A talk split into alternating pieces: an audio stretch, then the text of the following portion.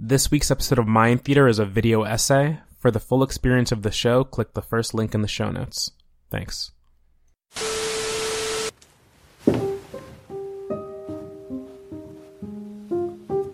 Vous posez à merveille.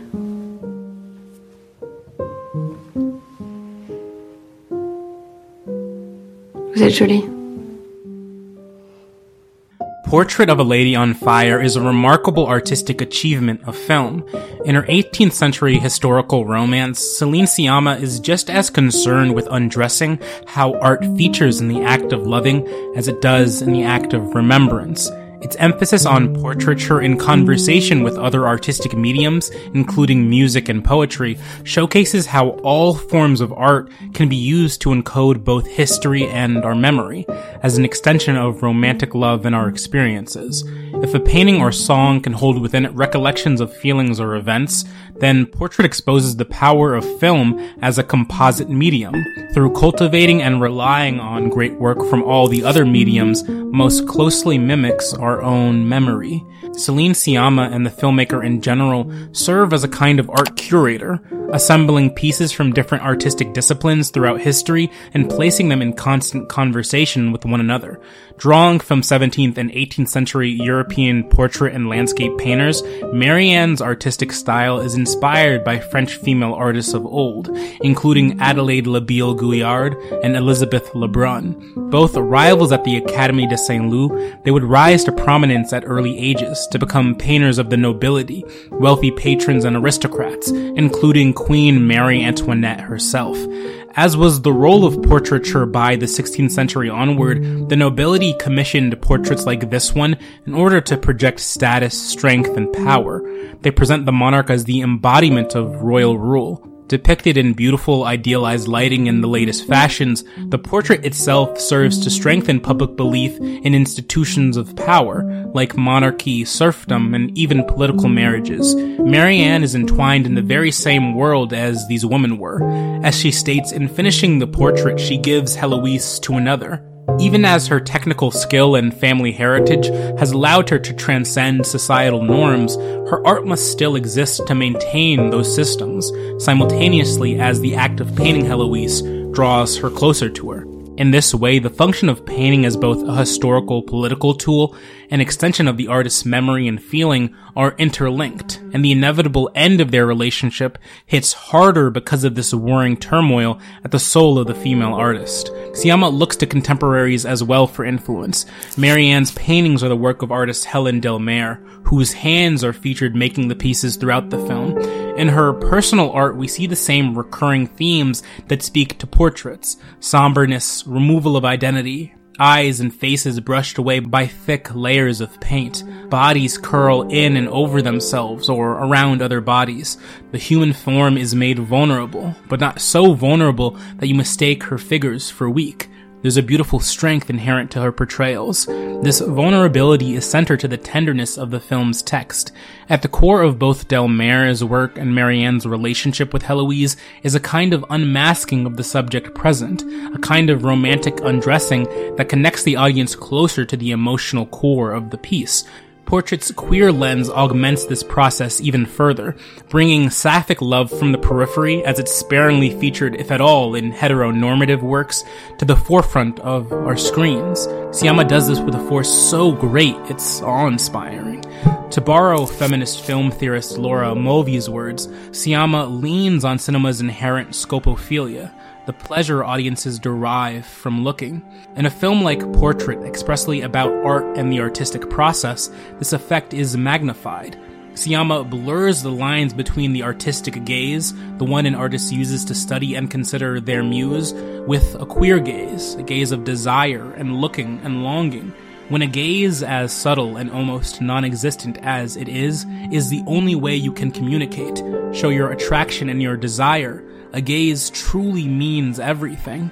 In a wordless glance, there's a world of conversation to behold, entire dialogues that stretch from the artist to the muse, back to the artist, and then reflected onto the canvas. And after a long pause of consideration, of affection, of, of, I don't know, vulnerability, we are, we are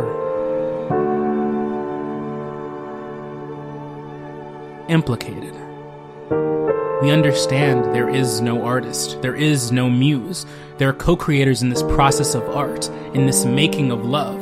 Through film, we're also made aware how rigid distinctions between creator and created have no place in great art or in queer depictions of romance. Film forces us to confront this, feel the uncomfortability of time and the threat of loneliness that consumes them. It's messy, and we're made even more exposed because of it. Us bearing witness makes us a kind of artistic collaborator as well. For Denis Diderot, great French philosopher and art critic who lived around the same time that portrait takes place, whenever the artist picks up his chalks and brushes, limp phantoms revive themselves. He who manages to exorcise them would be a prodigy indeed. Here, Diderot criticizes the tradition of training painters who drew from plaster and cast in classical models, speaking at great lengths against the use of static figures and emphasizing the power of live subjects instead. Painting with a live subject forces the artist to consider more complicated aging, even damaged flesh. This Diderotic process, pun intended, is transformational when applied to the queer dialogue of the film, where the complicated flesh isn't just something to consider, but something our artist and muse lust after and actively seek. Before Heloise sits down with Marianne, the portrait she makes of her is a betrayal, a lie. It doesn't embody who Heloise is. It was made through a crude assembly of secret glances. It isn't alive. Once they've sat down Heloise, the living, breathing person is considered and understood, the art becomes real, and the final piece contains both of them. Through film, this exercise is made completely naked to us. This ability art has to contain us extends to more than just portraits and painting in the film.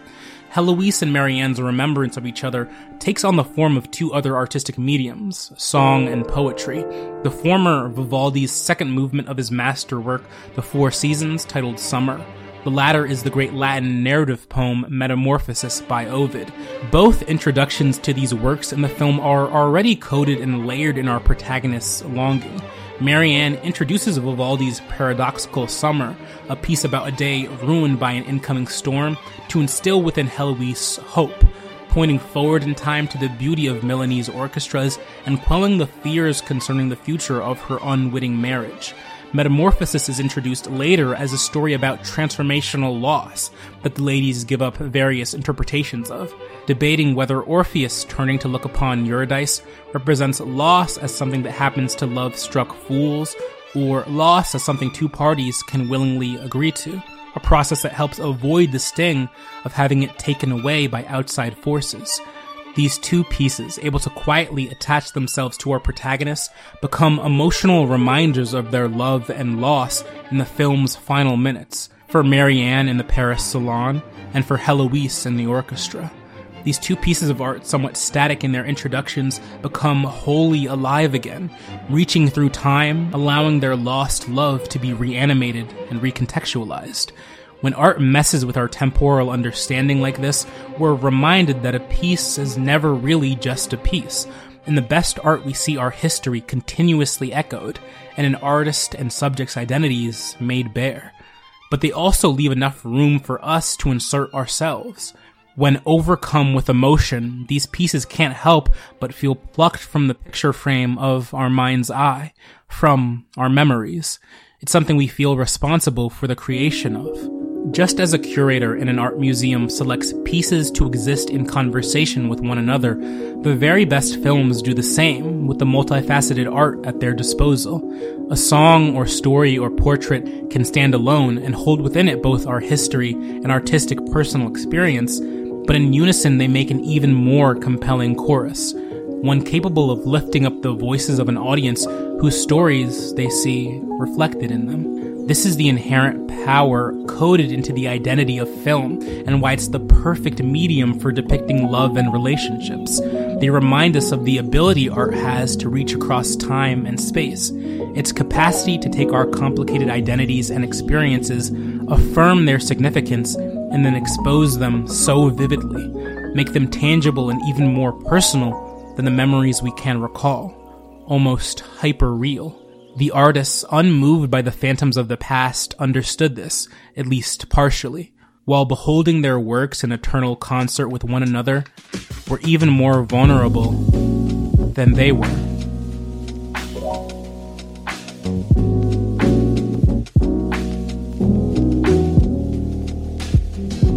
Mind Theater is a solo effort produced and written by me, Ewa. For updates on the show as well as my other content, follow Mind Theater Pod on Twitter, Instagram, and TikTok. If you want to show monetary support, the Ko-fi link is in the description. Thanks for watching. I'll catch you next time.